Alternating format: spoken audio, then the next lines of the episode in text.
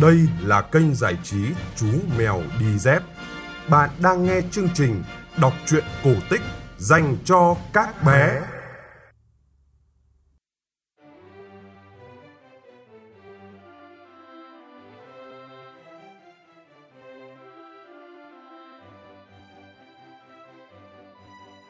Các bạn nhỏ ơi, đã đến giờ nghe mèo đi dép rồi. Trong chương trình số 419, chúng ta sẽ nghe lại một câu chuyện cũ.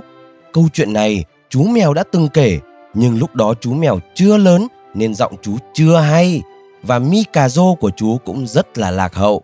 Còn bây giờ, giọng chú đã khá hơn và nhờ sự donate của các bạn, chú đã mua được một cái mi cà rô mới tốt hơn cái cũ. Thế nên, chú sẽ bắt đầu kể lại một số câu chuyện hay thật là hay cho các bạn nghe nhé. Nhưng trước tiên, chú xin cảm ơn sự ủng hộ của bé Mia 5 tuổi ở Đà Nẵng. Xin cảm ơn bé Tô Bảo An, bé Paris, cảm ơn bé Minh Châu và bé Trang, con của bố Minh. Xin cảm ơn hai anh em Bento và cô B, Xin cảm ơn bé Mốc Mốc. Cảm ơn bé Tô Lâm đến từ Thái Nguyên. Xin cảm ơn tất cả các bạn thính giả và phụ huynh đã ủng hộ nhiệt tình để chú mèo có thể tiếp tục kể chuyện thường xuyên.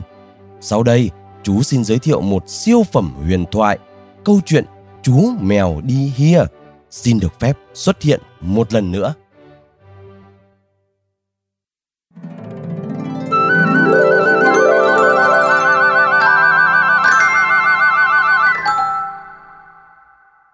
Một bác thợ xay có ba người con trai, một cái cối xay, một con lửa và một con mèo nhỏ. Các con bác xay bột lừa đi chở ngũ cốc về say, còn mèo thì bắt chuột. Khi bác thợ say qua đời, ba người con chia nhau gia tài. Anh cả lấy cối say gió, anh hai lấy con lừa. Người em út đành phải lấy con mèo vì chẳng có gì hơn để mà lấy. Người em út buồn giàu, ngồi thẫn thờ lẩm bẩm với chính mình. Sao mình lại khổ thế này nhỉ? Anh cả thì có thể say bột, anh hai thì được cưỡi lửa, còn mình mình biết làm gì với con mèo này đây? Cùng lắm, mình lột ra nó, làm được một đôi găng tay, thế là hết chuyện. Nhưng ai mà ngờ, con mèo lại hiểu được mọi chuyện. Nó đột nhiên nói, cậu chủ nghe đây này, cậu chẳng việc gì phải giết tôi, rồi lấy ra là một đôi găng tay loại tôi mà làm gì. Cậu cứ nghe tôi, tìm thuê thợ, làm cho tôi một đôi hia để tôi có thể ra phố được. Lúc đó tôi sẽ nổi tiếng, rồi cậu cũng mở mày mở mặt, ăn nên làm ra đấy. Anh con út của bác thợ xây ngạc nhiên quá đỗi. Ý tưởng của con mèo nghe vô lý, nhưng lại rất thuyết phục. Chẳng phải bây giờ thiên hạ đều thích những chuyện độc lạ hay sao? Mèo mà đi hia thì quá độc đáo, quá lạ lùng còn gì nữa. Anh còn đang phân vân thì có bác thợ giày đi qua. Anh đồng ý luôn với mèo vẫy gọi bác thợ vào, thuê bác làm cho mèo một đôi hia. Khi hia làm xong, mèo sỏ chân vào, đi lấy một cái bao, đổ đầy lúa mạch, rồi buộc miệng bao lại cho lúa mạch khỏi vãi ra ngoài. Thế rồi, mèo vác bao lên vai, hiền ngang y như người, đàng hoàng bước ra đường. Hồi đó, nhà vua đang trị vì là một người rất thích ăn thịt chim đa đa.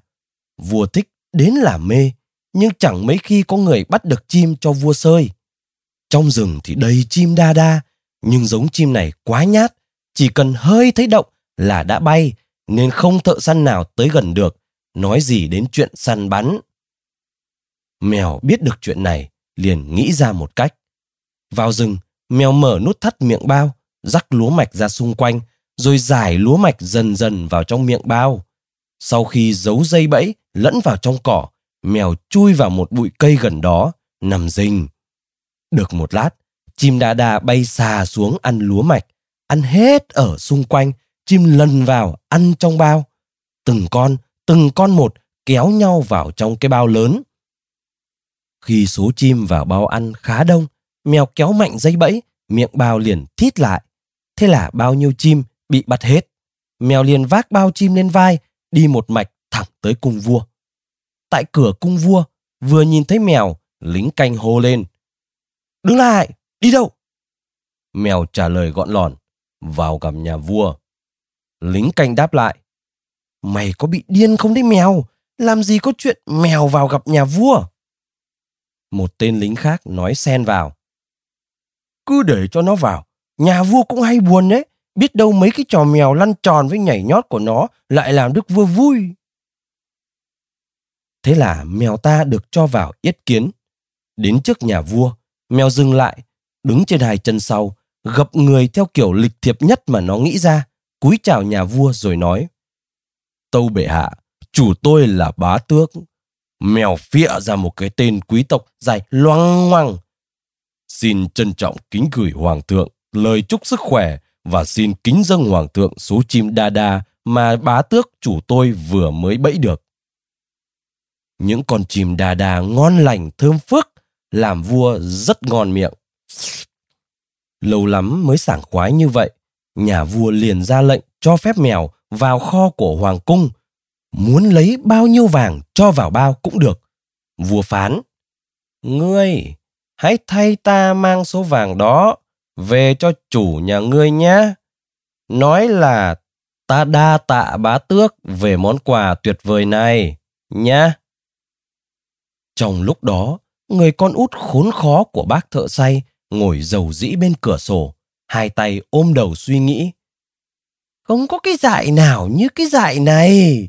Đến tiền ăn mình còn không có, mà lại còn ngốc nghếch mua hía cho mèo. Chẳng biết nó có làm nên trò trống gì không nữa. Đúng lúc chủ đang buồn giàu, thì mèo bước vào, đặt bao xuống sàn nhà, cởi nút thắt ra, chút vàng trong bao xuống đất, ngay trước mặt chủ và nói Thưa cậu chủ, đây gọi là chút ít bù đắp lại tiền sắm đôi hìa của cậu. Nhà vua còn gửi lời hỏi thăm và đa tạ cậu chủ đấy. Tiền bạc làm anh con trai bác thợ say vui mừng tới nỗi chẳng còn bụng dạ nào mà hỏi xem tại làm sao có cái chuyện như vậy. Mèo vừa tháo hia vừa kể lại đầu đuôi câu chuyện cho chủ nghe rồi nói Giờ thì cậu chủ đã có đủ tiền rồi, nhưng thế thôi vẫn chưa đủ. Sáng mai tôi lại đi hia vào rừng bắt chim, cậu chủ còn giàu có hơn bây giờ. Rồi cậu sẽ trở thành bá tước thực sự. Ngày hôm sau, đúng như lời mèo nói, mèo lại sỏ hia, buổi sáng vác bao lúa mạch vào rừng, buổi trưa vác bao đầy chim đa đa vào hoàng cung. Ngày qua ngày, nhà vua thường xuyên được thưởng thức món chim đa đa khoái khẩu, con mèo được vua yêu quý như cận thần tin cẩn, ra vào cung vua tự do như đi chợ, tha hồ tung tăng trong cung điện. Một hôm, mèo đang sưởi ấm trong bếp nhà vua, thì thấy người đánh xe vừa đi vừa nguyền rủa. Ước gì vua cùng công chúa bị đao phủ chém quách đi cho rồi. Mình cứ tưởng sẽ được ra quán rượu ngồi chơi bài cho thỏa thích. Ai ngờ họ lại bắt mình đi đánh xe. Sau khi nghe được lời đó, mèo lẻn ra khỏi cung, chạy như bay về nhà và nói với chủ. Nếu cậu chủ muốn thật sự trở thành bá tước và trở nên giàu có, cậu hãy đi với tôi ra hồ rồi nhảy xuống hồ mà tắm. Người con út bác thợ say không hiểu sự tình sẽ ra sao, chẳng nói chẳng rằng lẳng lặng theo mèo ra hồ, cởi quần áo rồi nhảy um xuống nước. Mèo liền giấu hết quần áo chủ vào một chỗ. Vừa mới giấu xong thì nhà vua tới, mèo liền chạy đến gào khóc, nghe thật là thảm thiết. Rời ơi là rời ơi, muôn tâu bệ hạ. Bá tước chủ tôi đang tắm ở hồ thì có một tên trộm đến lấy cắp tất cả quần áo để trên bờ. Giờ thì chủ tôi làm sao mà lên được. Nước lạnh như thế này thì bá tước chủ tôi sẽ bị cảm mà chết mất thôi ạ. À. Nghe thấy vậy, nhà vua vội hạ lệnh cho xe dừng lại ra lệnh cho một cận thần chạy ngay trở về cung, lấy một bộ quần áo thật đẹp của nhà vua đem tới. Cậu út mặc bộ quần áo lộng lẫy vào, thật sự ra dáng một bá tước. Nhà vua tưởng chính cậu út là người bẫy và dâng biếu mình chim đa đa, nên rất biệt đãi cậu, mời bá tước trẻ lên ngồi cùng xe. Còn công chúa thì cũng chẳng có lý do gì để khó chịu, vì bá tước vừa trẻ, vừa đẹp trai thậm chí công chúa còn cảm thấy bá tước, dễ thương là đằng khác mèo đi trước và chạy tới một cánh đồng cỏ rộng mênh mông ở đó có hơn một trăm người đang phạt cỏ mèo hỏi, các bác nông dân ơi, cánh đồng này là của ai thế? Của thầy phù thủy lắm tà thuật. Mèo liền dặn họ. Các bác nghe tôi nói đây này. Xe nhà vua sắp đi qua vùng này. Nếu nhà vua hỏi cánh đồng này là của ai, thì các bác nhớ trả lời là của bá tước nhá. Nếu các bác không nói đúng ý như vậy, thì tất cả sẽ bị đánh chết ngay tại chỗ. Mèo lại tiếp tục đi, đến một cánh đồng lúa mạch rộng bát ngát tới tận chân trời. Có tới hơn 200 người thợ gặt. Mèo hỏi, Các bác thợ gặt ơi, lúa này là của nhà ai thế? Của thầy phù thủy lắm tà thuật. Mèo liền dặn họ, Các bác nghe tôi nói đây này, xe nhà vua sắp đi qua vùng này. Nếu vua hỏi ruộng lúa của ai, thì các bác nhớ trả lời là của bá tước nha. Nếu các bác không nói đúng ý như vậy, thì tất cả sẽ bị đánh chết ngay tại chỗ. Cuối cùng, mèo tới một khu rừng rộng đẹp bao la. Ở đó có tới hơn 300 người đang đốn những cây sồi to hàng mấy người ôm để xẻ gỗ làm củi. Mèo liên hỏi, các bác tiều phu ơi, rừng này là của ai thế? Của thầy phù thủy lắm tà thuật. Mèo lại dặn họ, các bác nghe tôi nói đây này, xe của nhà vua sắp đi qua vùng này. Nếu vua hỏi cánh rừng này là của ai, thì các bác nhớ trả lời là của bá tước nhé. Nếu các bác không nói đúng y như vậy, thì tất cả sẽ bị đánh chết ngay tại chỗ. Mèo lại tiếp tục đi nữa. Thấy mèo có dáng đi kỳ dị, đi thư thái như người đi hia, mọi người nhìn theo với vẻ sợ hãi kính nể. Một lát sau thì mèo tới lâu đài của thầy phù thủy. Mèo bước thẳng tới trước mặt phù thủy. Phù thủy nhìn mèo với dáng khinh bỉ, hỏi mèo muốn chi. Mèo lịch sự vái chào rồi nói, Tôi nghe nói ông có thể tùy theo hướng của mình mà muốn biến thành con vật gì cũng được. Biến thành chó, thành cáo, thậm chí thành chó sói. Những chuyện ấy chắc chắn tôi có thể tin được. Nhưng tôi tin ông không thể nào biến thành voi được. Do đó, tôi tới đây để chính mắt mình xem có đúng như vậy không. Phù thủy Dương Dương tự đắc nói. Ồ, đối với ta đó chỉ là chuyện nhỏ như con muỗi mà thôi. Và chỉ trong nháy mắt, lão phù thủy biến thành một con voi to lớn. Vòi dẫm chân xuống sàn nhà thình thình, khiến cả tòa lâu đài chấn động. Mèo liền bảo, Ồ, thế cũng là đáng kính nể lắm, nhưng liệu có thể biến thành sư tử được không? Phù thủy nhếch mép. Muỗi! Vừa nói xong thì đứng trước mặt mèo đã là một con sư tử oai vệ. Sư tử gầm vang. Tiếng gầm của nó lan xa tới tận cánh rừng bên ngoài. Mèo làm ra bộ sợ hãi kêu lên. Quá ấn tượng, thật không thể tin được. Trong mơ tôi cũng chưa từng thấy bao giờ. Nhưng giá mà ông biến ra một con vật nhỏ siêu siêu siêu như con chuột nhất chẳng hạn thì tôi mới thật sự là phục sát đất. Bây giờ tôi chắc chắn là ông tài năng ăn đứt các thầy phù thủy khác trên đời. Nhưng biến thành chuột nhất thực sự mới là vô địch quyền năng phép thuật. Nghe những lời nịnh bùi tai, lão phù thủy thích chí lắm. Lão nói, Ôi cha cha, mèo thân mến ơi, ngay cả việc đó ta cũng làm được. Thế là lập tức một con chuột nhắt hiện ra, chạy nhảy lăng xăng trong buồng. Mèo theo sau, nhanh như chớp, vồ ngay được con chuột và ăn ngấu nghiến hết luôn. Vua cùng bá tước và công chúa đi dạo chơi, lúc tới cánh đồng cỏ rộng mênh mông, vua liền hỏi. Đồng cỏ này là của ai? Hỡi các ngươi! Muôn tâu bệ hạ, đồng cỏ này là của đức ông bá tước ạ. À. Mọi người đồng thanh đáp ý như lời mèo dặn. Vua nói, bá tước ạ, à, bá tước có vùng đất đẹp đấy. Sau đó, đoàn người tới cánh đồng lúa bát ngát, vua lại hỏi, ruộng lúa này là của ai đó, hỡi các ngươi?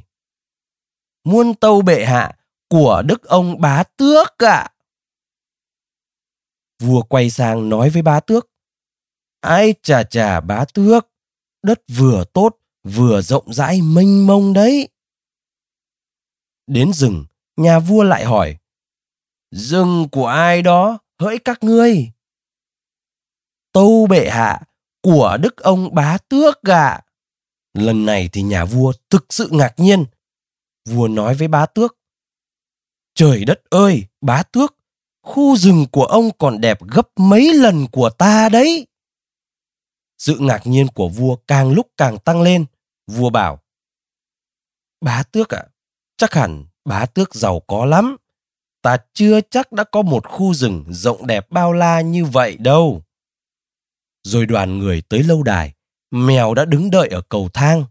Khi xe vừa đỗ, mèo nhảy ngay xuống, ra mở cửa và nói, Muôn tâu bệ hạ, bệ hạ đã tới khu lâu đài của bá tước chủ tôi. Điều đó là một vinh hạnh suốt đời cho vị chủ của tôi đây. Vua xuống xe, ngạc nhiên về tòa nhà lộng lẫy, to hơn và đẹp hơn cả cung điện của mình.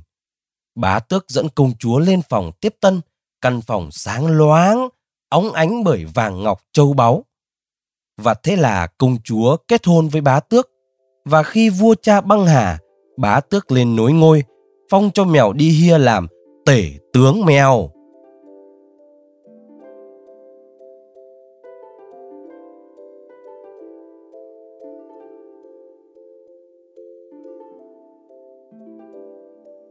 Các bạn vừa nghe xong câu chuyện cổ tích Chú Mèo Đi Hia, chuyện cổ Grimm. Chuyện được phát trên kênh giải trí Chú Mèo Đi Dép. Kênh giải trí Chú Mèo Đi Dép đã có mặt trên Spotify, Apple Podcast và Google Podcast. Quý vị phụ huynh nhớ like và chia sẻ cho mọi người cùng biết để kênh Chú Mèo mau lớn nhé. Chúng ta sẽ gặp lại nhau trong chương trình kể chuyện lần sau. Để ủng hộ cho chương trình, quý vị phụ huynh có thể chuyển khoản đến ngân hàng Tiên Phong Banh 000 1600 8001 chủ tài khoản Nguyễn Phong Anh. Còn bây giờ, xin chào và chúc bé ngủ ngon.